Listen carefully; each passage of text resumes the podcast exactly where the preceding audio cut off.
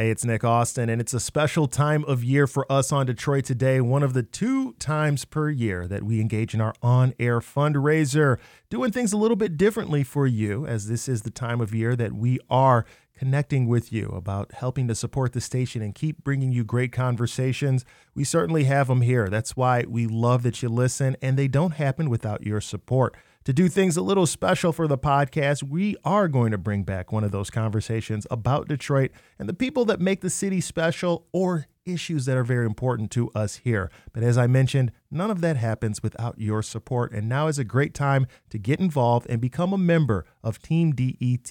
Help keep the community that you're a part of strong. We encourage you go online at wdet.org slash give or you can call us 800 959 9338. Those are two ways to make a big impact by just giving a gift of support in whatever level makes sense for you. You can find out more information there, even gifts that we can have to say a little bit of a thank you uh, as to helping keep this station strong. You can go to wdet.org slash thanks to find out about those. But thank you for downloading the podcast. And like I said, that great conversation, one of our favorites for this week, comes next on the podcast.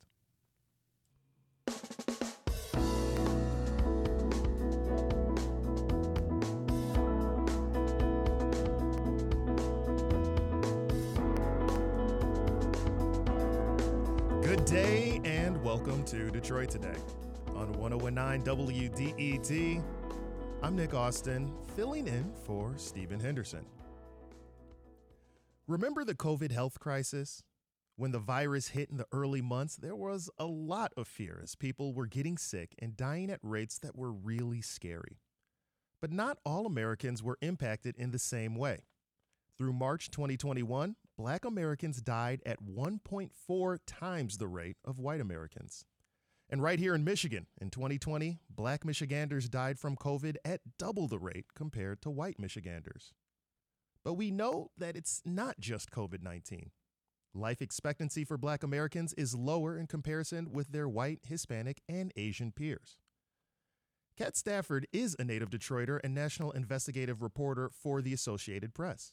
She recently helped produce a five part series called From Birth to Death, which dives into disparities in health outcomes, and she shows that black Americans disproportionately suffer from things like asthma, high blood pressure, and Alzheimer's. But why is this happening? What are the causes? How do these ailments show up in people's lives? And what are people doing to combat this trend?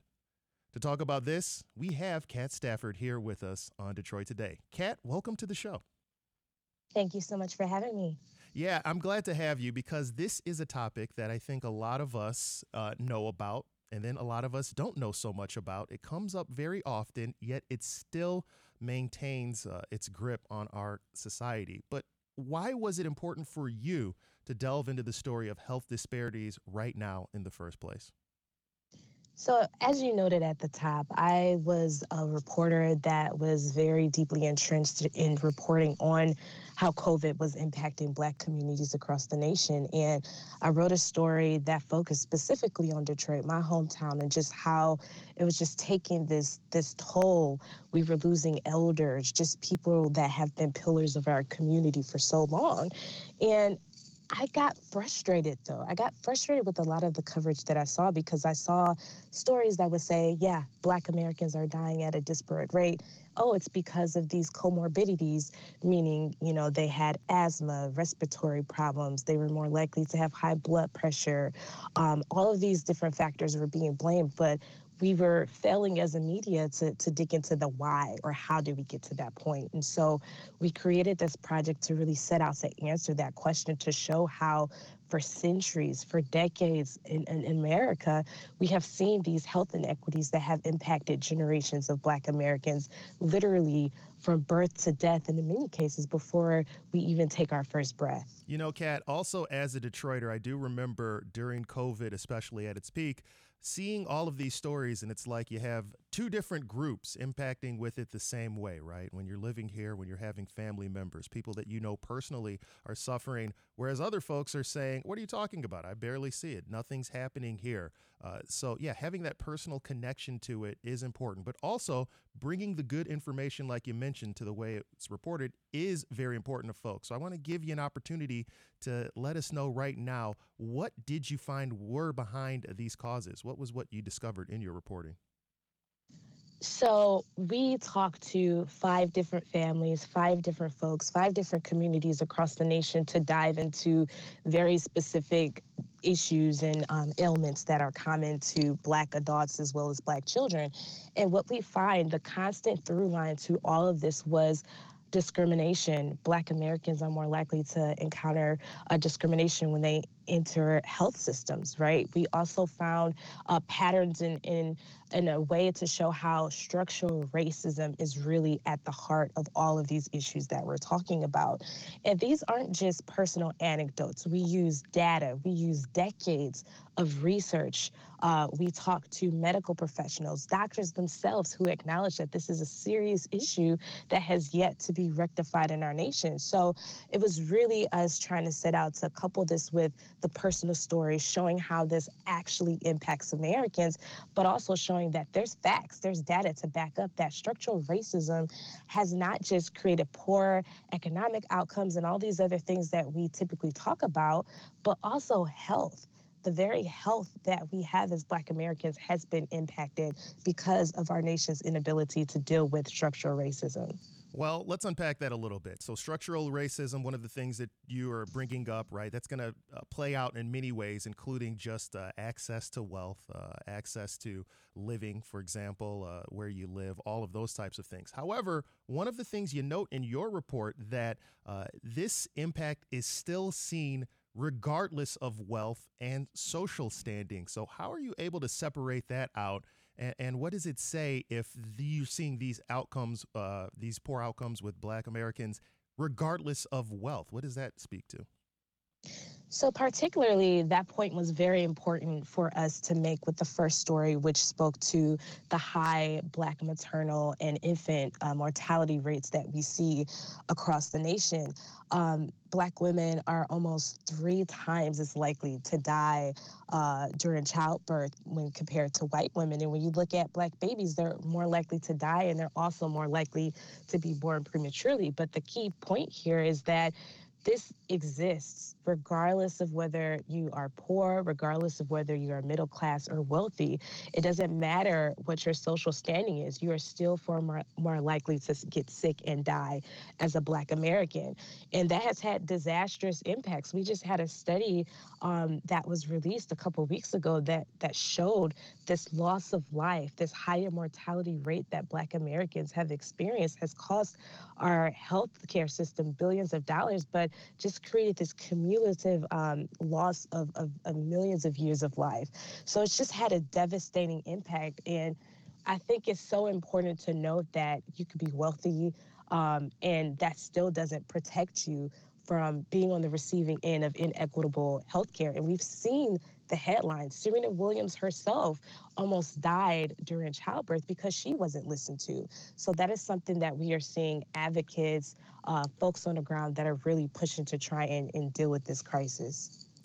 We're speaking with Kat Stafford, not only a native Detroiter, but also an investigative reporter for the Associated Press. Uh, she recently produced a five part series called From Birth to Death about American disparities in health outcomes. Speaking of those stories, Kat, a lot of your reporting uh, was going to people uh, discussing their interactions with the healthcare system, their interactions with their ailments, and really bringing that forward so that people out there who maybe don't have a connection to some of these issues personally could learn more about it. Can you tell me a story that really resonated with you that kind of uh, showed exactly what you're talking about and what you were looking into when doing this reporting? So the last story, um, But first, I want to say that every single story, every uh, family that we talk to, just heartbreaking um, stories and experiences that they shared with us. But um, it, it's just an amazing feeling to have someone trust you to, to bear and share these experiences with the world. But the last story focuses on Alzheimer's and the way that Black Americans face that too, disparately um, we went and um, spoke with a, a, family, a young black woman who is the caregiver for her her mother, uh, Jessica Guthrie. She's the caregiver. Her mother is Constance Guthrie.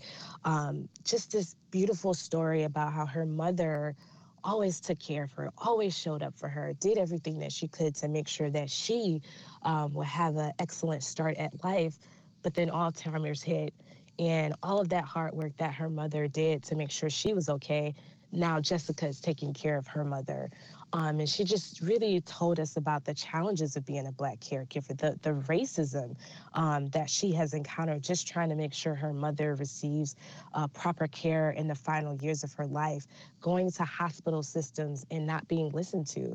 She told us this terrifying story about her mother was expressing a lot of pain in her leg and the medical professionals, they said, oh, nothing's wrong with her. She's probably okay. Come to find out she had a blood clot in her leg. So just hearing her experience um, just really kind of crystallized for me why it is important for journalists to tell these types of stories, but especially why I think it's important for newsrooms to amplify and have Black journalists who can really become one with the community, be rooted in this work, and tell these stories in a way that, frankly, we just have never seen before. You know, it's really interesting if I'm hearing you uh, with that. You're discussing that not only the way that the patient interacts with the healthcare system, but their caregiver, especially in the case of Alzheimer's, right? If your caregiver isn't getting the greatest access or information, that's going to have an impact on the person that they're caring for, which is something that I think we don't necessarily always think about these conversations. But also, what I'm hearing there in that story is about access to treatments, about, hey, do you actually have pain or not? So, is this something where you would say, or in your reporting, you found that uh, if you uh, look different, if you're per se not a black American, someone takes your pain more seriously, or is it the access to a specific medical facility? What is it that bears out the cause that you go into the doctor and, and you say, I'm in pain, and they say, oh, nope, and they don't diagnose a blood clot, if that's what I'm hearing from you?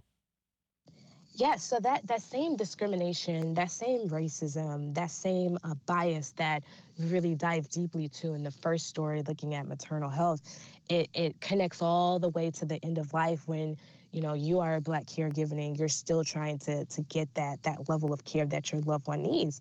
Uh, we we quoted a study i believe in a story that showed that black care- caregivers are more likely to say that they face or encounter discrimination and race, racism. So these are real issues that that folks are encountering. And jessica one of the things she told us was she has an Instagram account where she just encounters so many other Black caregivers who feel seen through her. And they all say, you know, if I was a white caregiver, would I be encountering these same issues? Would I have to go to the hospital armed with literally all of the paperwork that I have to prove that my loved one is dealing with these issues? Probably not. And when you look at the research, when you look at the studies that have been done, that's a truth. That's something that does bear out. So not only are you dealing with the stress, the traumatic stress of dealing with a loved one who is declining, you also have to deal with the stress of encountering someone who doesn't quite believe you, who might discriminate against you. So these are the things that we really um, wanted to amplify in this story in particular. Talking to Kat Stafford, we're talking with her about her report from birth to death about American disparities in health outcomes. And we want to speak with you next. In Fat Cat, we're getting a lot of people calling in to share their stories. So when we return on Detroit today, we will get into those stories. We'll hear from you and continue our conversation looking into disparate health outcomes faced by Americans here on 1019 WDET in Detroit today.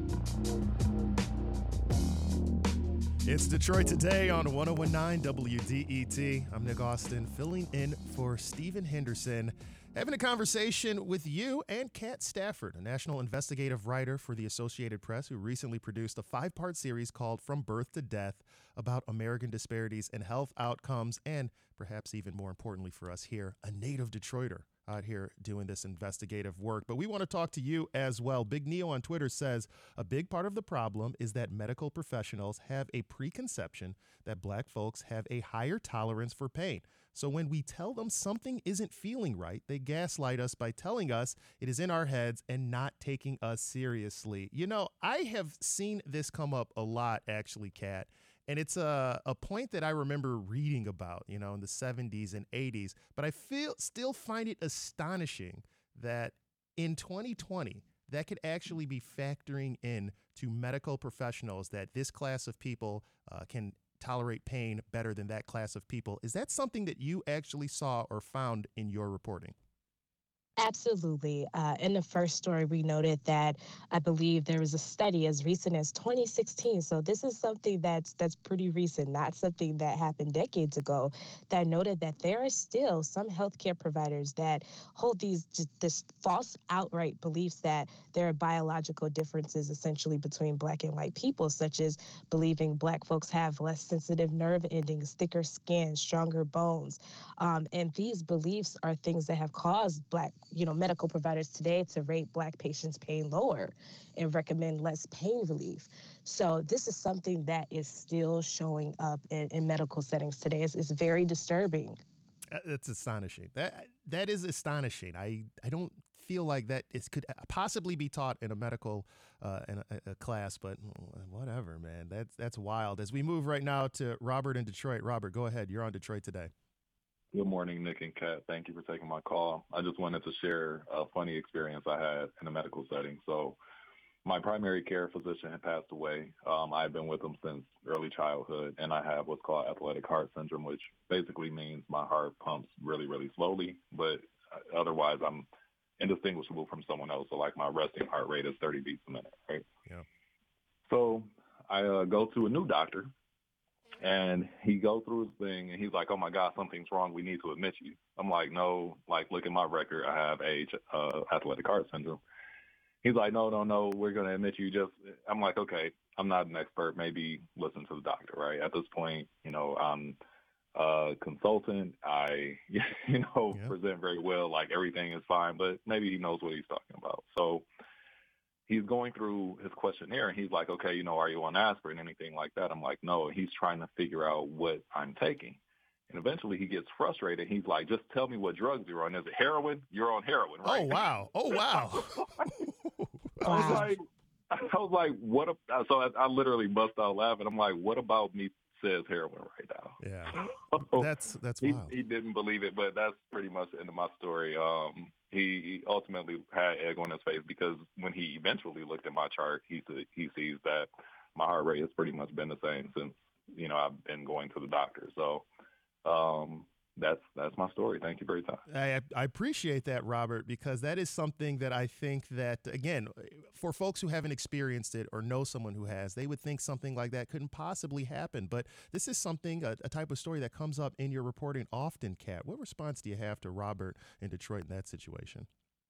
Just hearing him took me back to sitting in Alabama in the living room of the two sisters who we profiled in that first story about Black mothers and Black babies. The younger sister who had a traumatic birth told us that one of the doctors, a doctor who had cared for her from the start of her pregnancy, uh, when she went back into the hospital a few months postpartum, she had been dealing with these vomiting and fainting spells, um, and she had bruises on her arm bruises from being poked by so many needles throughout the course of her pregnancy and she's a diabetic so she's she bruises far easier than other folks but he knew all this and yet he still questioned her why she had these bruises and asked if she smoked weed or if she took any other recreational drugs And for her, that that was just mind blowing. It was frustrating. But again, this is something that's backed up by data. There's literally a study that just came out this year that shows that Black women are far more likely to be drug tested or questioned about drugs during the course of their pregnancy. So I unfortunately I'm not surprised to hear of his experience in this different realm of medicine. We're going to go next to Justin in Sterling Heights. Justin, go ahead. You're on Detroit today. Hi. Um, thanks for uh, taking my call. Uh, so the beginning of the segment, it sounded like we were going to talk about, you know, kind of the conditions that African Americans are suffering from, such as high blood pressure and such. And the conversation kind of veered into medical dereliction that was maybe discriminatorily based in race, and that all is important. But I guess my question is, why uh, aren't we having a conversation about the food, the FDA, the types of food that maybe Black people have access to? the lack of nutrition that ends up getting them into a situation where they're in the medical system, which is rife with a lot of malpractice to begin with, regardless of race. I mean, the goal should be to keep them out of that system as a whole, and we should focus on food, nutrition, access to good quality food, and, and things like that, right?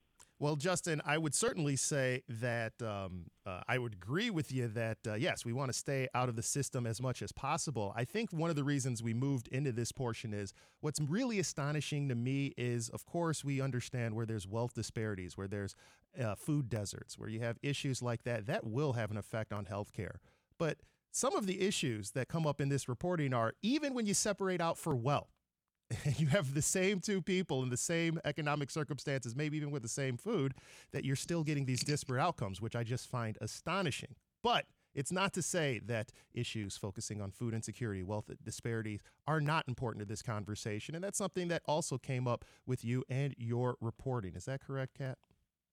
Yeah, you know, I'm really glad this question um, came up because I would uh, push back to say that even when you're talking about nutrition, uh, food security, all of these things, racism um, is still an important aspect of that conversation. And what we show in that reporting is that if you look at some of the same communities that were redlined and segregated more than 60 years ago, those same communities today are the ones that are more likely to have medical uh, care deserts, meaning they're less likely to have access to medical care.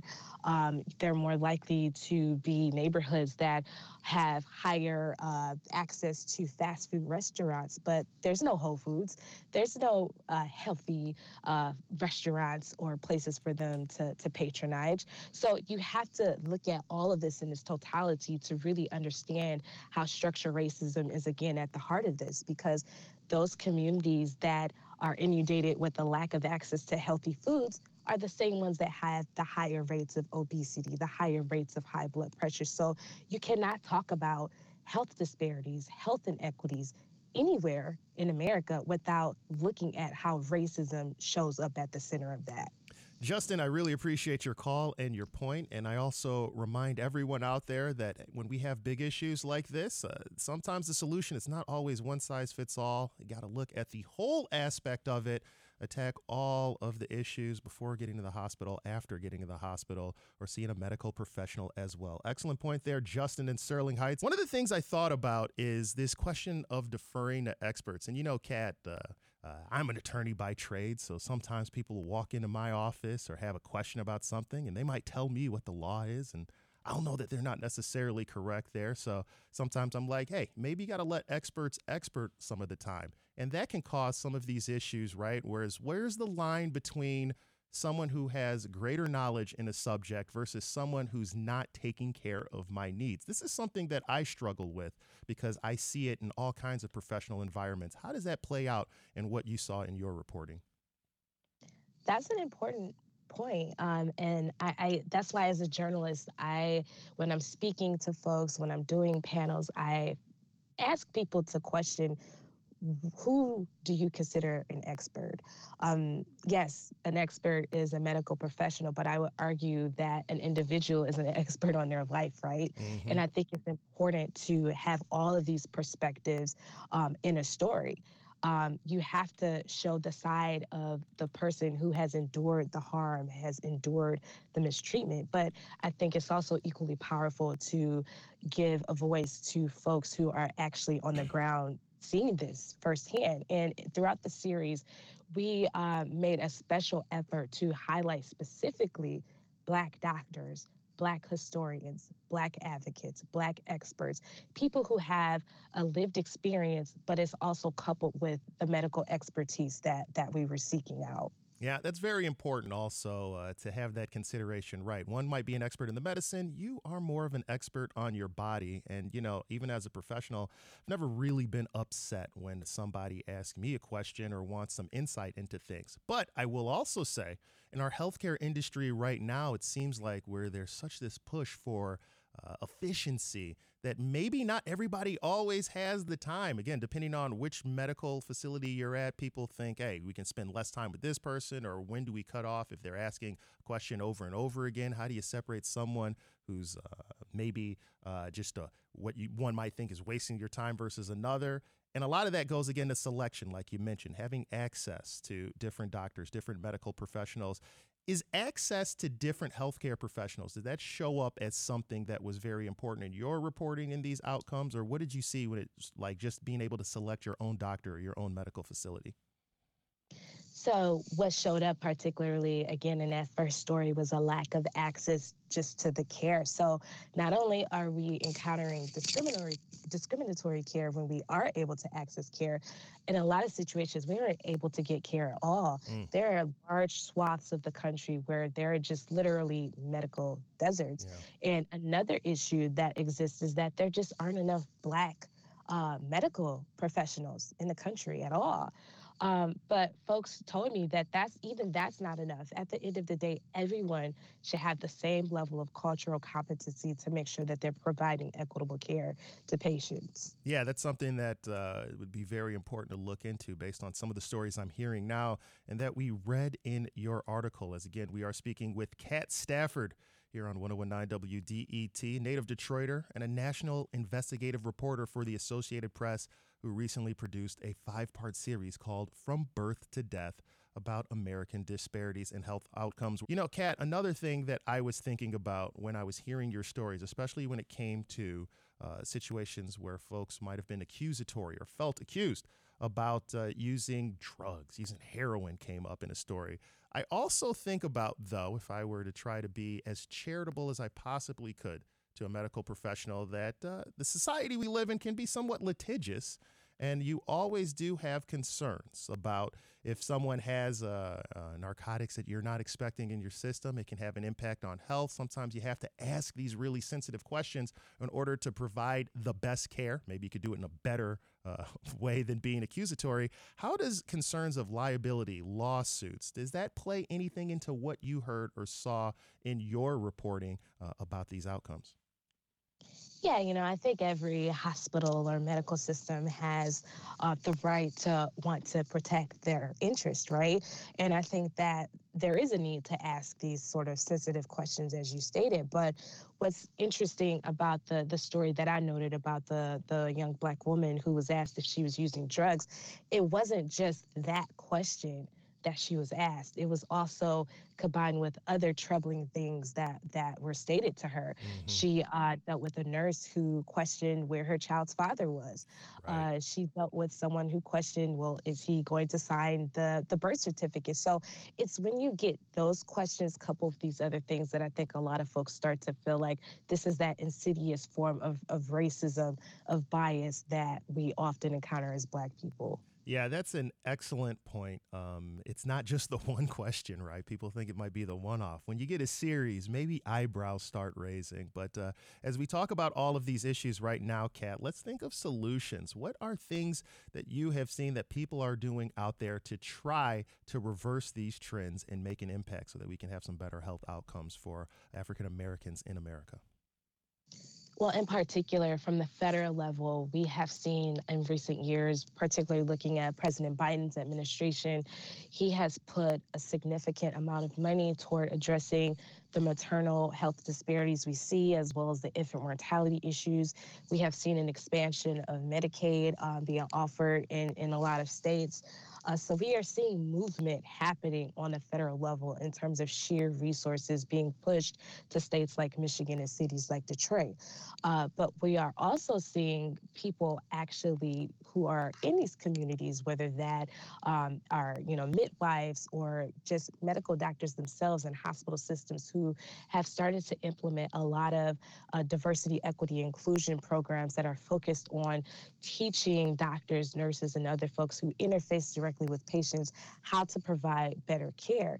Uh, so all of this is great. We're seeing a lot of momentum, particularly after coming out of the pandemic. You're seeing folks actually talking about this and how to address it. But again, a lot of people are still frustrated because they say it's not enough just to throw dollars. It's not enough just to start these flashy DEI programs. We need actual systemic and structural change that starts from the ground up that really works to, to deal with these disparities. It's very important. If you're listening right now and there's someone who can make an impact, I challenge you to be part of that solution. Let's turn this into action and really make some improvement. And Kat Stafford, uh, investigative reporter with the Associated Press, it was wonderful talking with you to raise this issue and get into some of this, this reporting. Appreciate it so much. Thanks for joining us on Detroit Today. Thanks, Nick. We'll continue our conversation about health when we return and talk with Dr. Phil Levy about his mobile health unit that has been treating Detroit residents. You're listening to Detroit Today on 1019 WDET.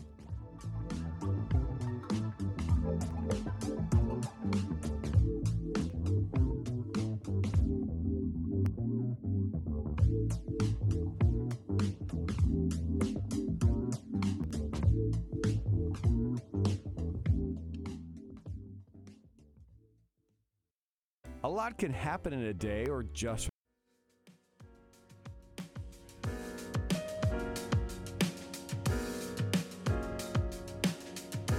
It's Detroit Today on 1019 WDET. I'm Nick Austin, filling in for Stephen Henderson, discussing healthcare and health and disparate impacts that it can have on our communities here. And one of the reasons, perhaps, is doctors not making house calls anymore. That's something that we hear a lot, but right now here in Detroit, it's only kind of true.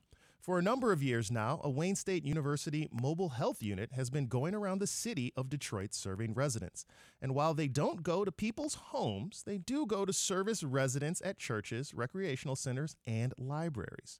To talk more about what this mobile health unit is, what it does, and what are the kinds of common health issues afflicting Detroiters, we have Dr. Phil Levy with us. He is Wayne State University's Health Chief Innovation Officer and also a leader with the university's mobile health unit. Dr. Levy, welcome to Detroit today. Great to be here, Nick. Thanks for having me. All right. Well, for those who aren't familiar with a mobile health unit, including me, uh, what does it do and when did it get started?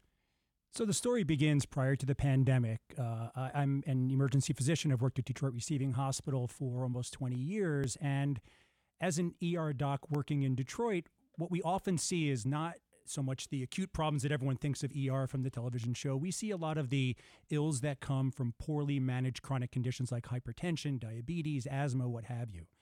And what we realized prior to the pandemic that uh, if we waited in the ER for people to show up, it was too late. Yeah. How could we get out into the community? So you hear all the time about community outreach efforts, blood pressure screening events, and these types of things.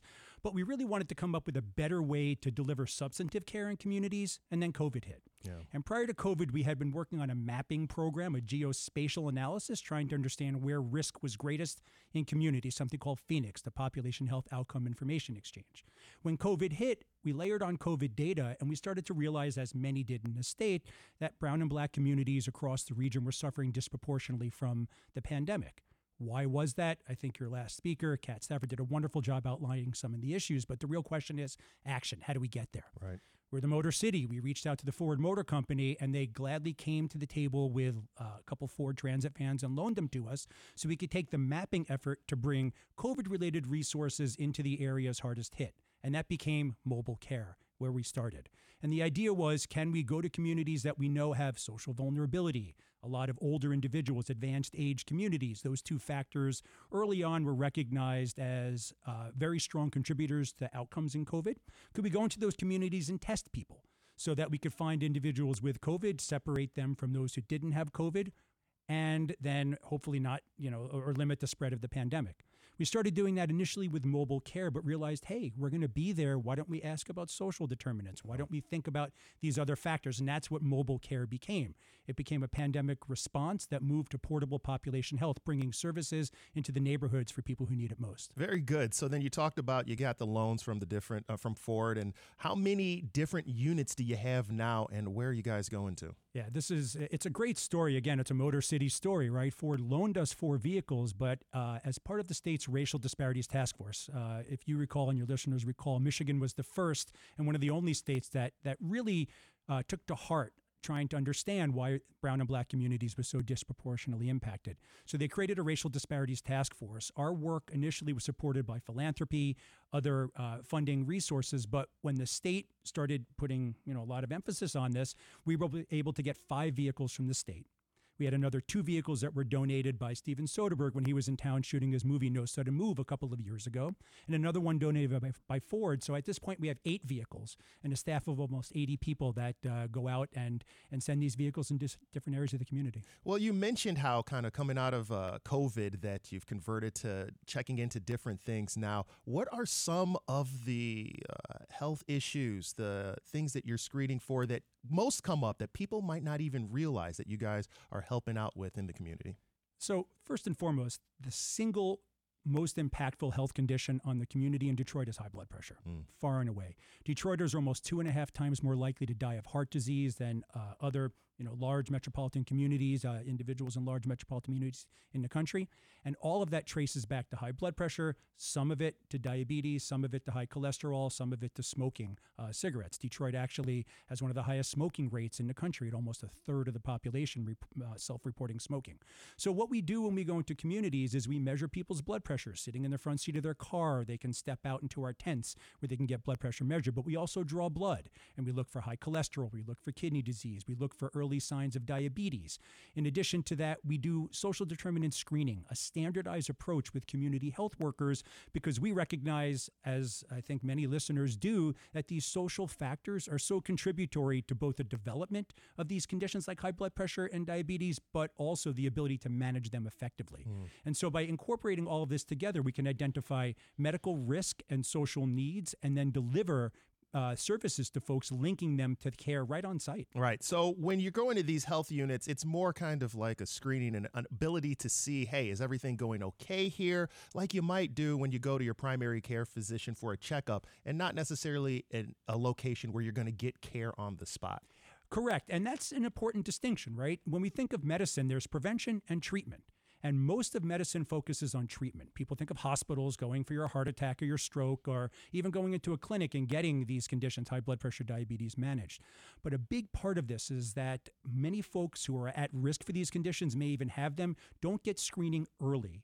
And once they get screened, if they do, the linkage to the next level of care is really challenging. Yeah. It's it's it's easy to measure someone's blood pressure. It's hard to manage that blood pressure, both for the provider side of it and the patient side of it. And so what we try to do is bring things on patients' terms. Come into neighborhoods, come into communities where people reside and say, we're taking away access as a barrier and bringing it to you. Where we really want to go down the road, though, is to say, do we need the bricks and mortar? Do we need people who we just engage in the community to now be inconvenienced by going to a doctor's office when we can possibly do all of this right there? If mm. all you have is high blood pressure, we're able to give you medications in your neighborhood. We can work with pharmacists who can under uh, uh, who can understand what your needs are and help manage those conditions right there. Well, see, that's one of the things that I think is really important here because I do believe for a lot of folks in the community, especially if you don't know if you have access to health units or if you've got uh, different things that make you a little bit skittish of going to see a medical professional, getting a diagnosis, some people just want to avoid it, right? They don't want to know about the bad thing because they can't get any care anyway, right. right? So if they're coming to you, you're talking about, for example, giving someone access to resources resources for blood pressure. What types of things do you do for people that when they need to follow up to get something to help them out with this condition that they may suffer? What do you do to help them on that next phase? So there's two components to this. One component, the typical pathway component is we identify, hey, your blood pressure is high. We did this blood work. We saw your cholesterol was a little high. Maybe you're at risk for diabetes we have our nurses on the back end call folks and let them know this information and to make appointments for them, whether they want to come back to providers that are part of the Wayne State ecosystem. Wayne Health is our physician practice group, or if they want to go to another provider, we're happy to share this information with that provider and link them.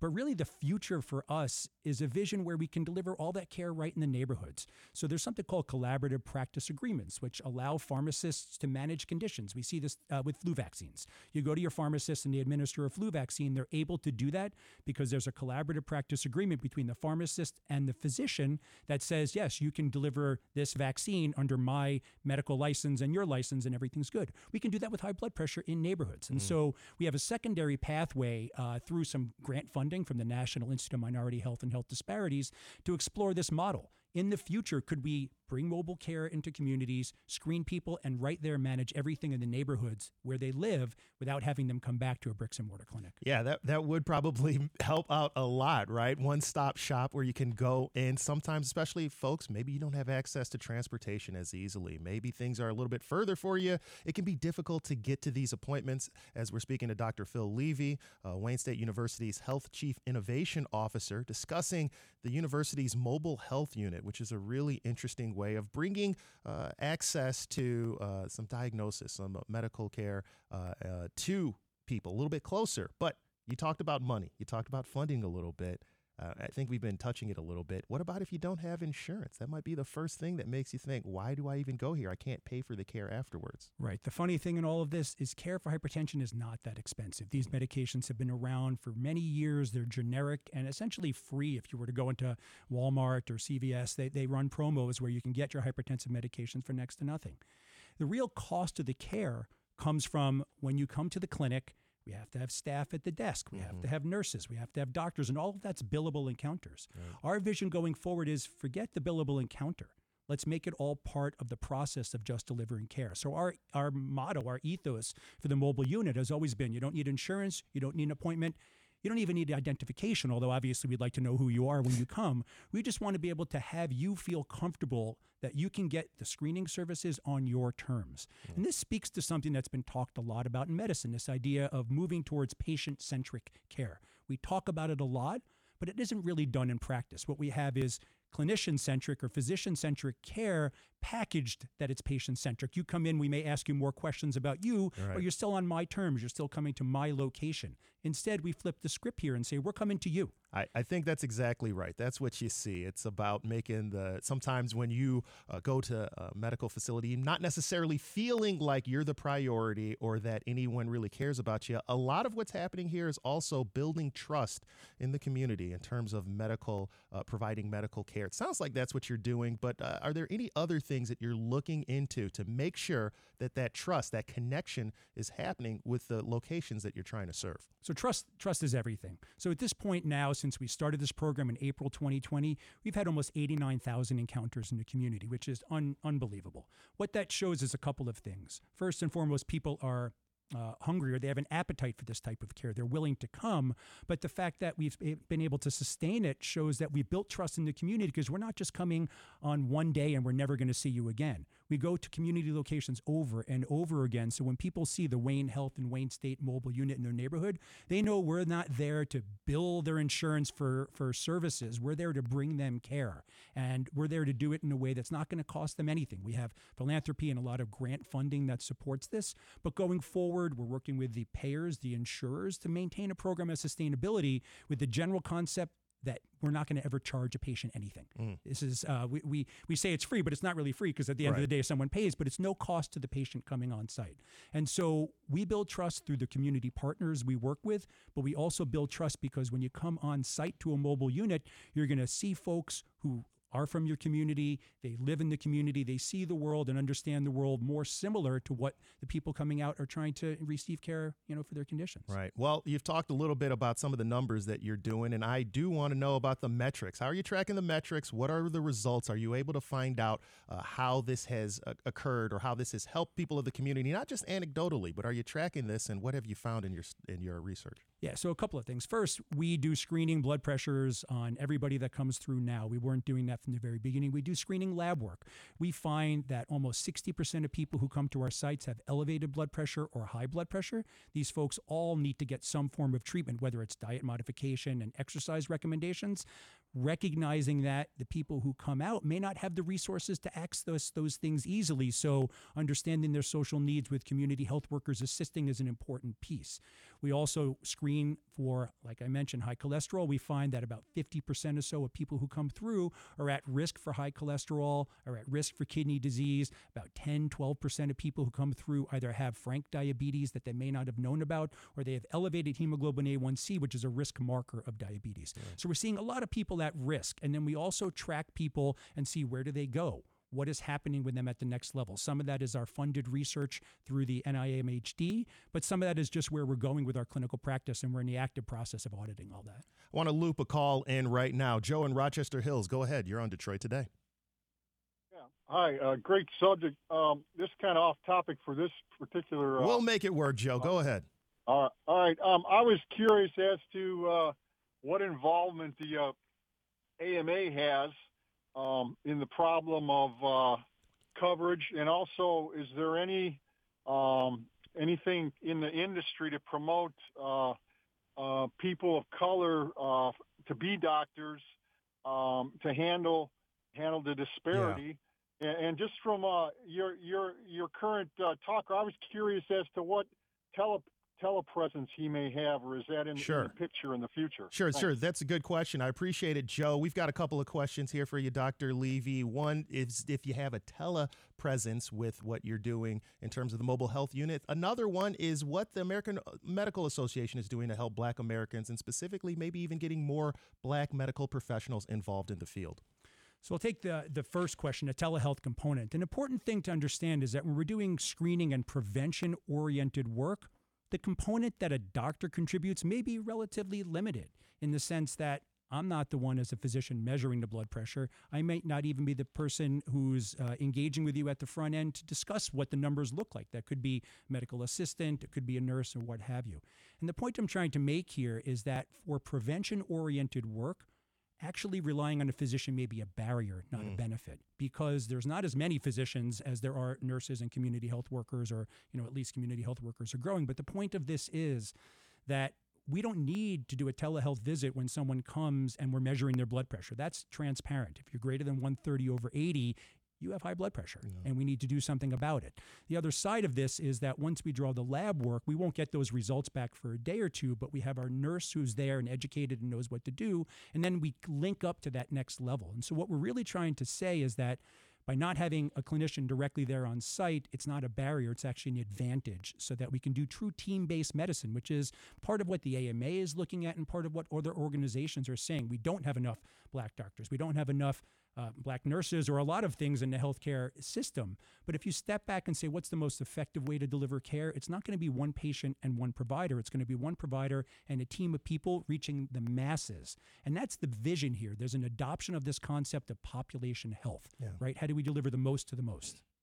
Yeah, that's exactly right. And you know, before I get out of here, I'm sure people are going to be wondering about how to get access, learn more about the mobile health unit, find out where you're going, and uh, what you guys are doing. So, what would you tell them? Got about a minute left. Uh, first and foremost, you can go to waynehealthcares.org, and we uh, have a website where all of the activity the mobile health unit is published. There's a schedule on there that you can go to. You can sign up for some events ahead of time, but again, you don't need to sign up. You can just show up.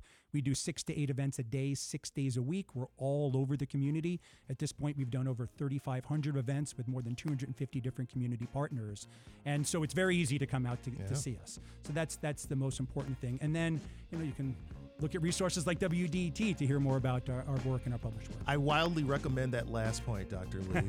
WDET is a place to go. Hey, it's great having you here. Thanks for joining us on Detroit Today. Thanks again for having me. That's going to do it for this edition of the podcast.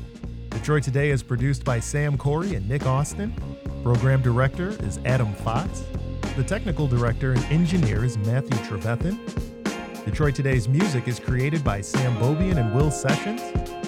Detroit Today podcast is edited by Jack Filbert. Support the podcast by supporting WDET, Detroit's public radio station. Just go to wdet.org slash give.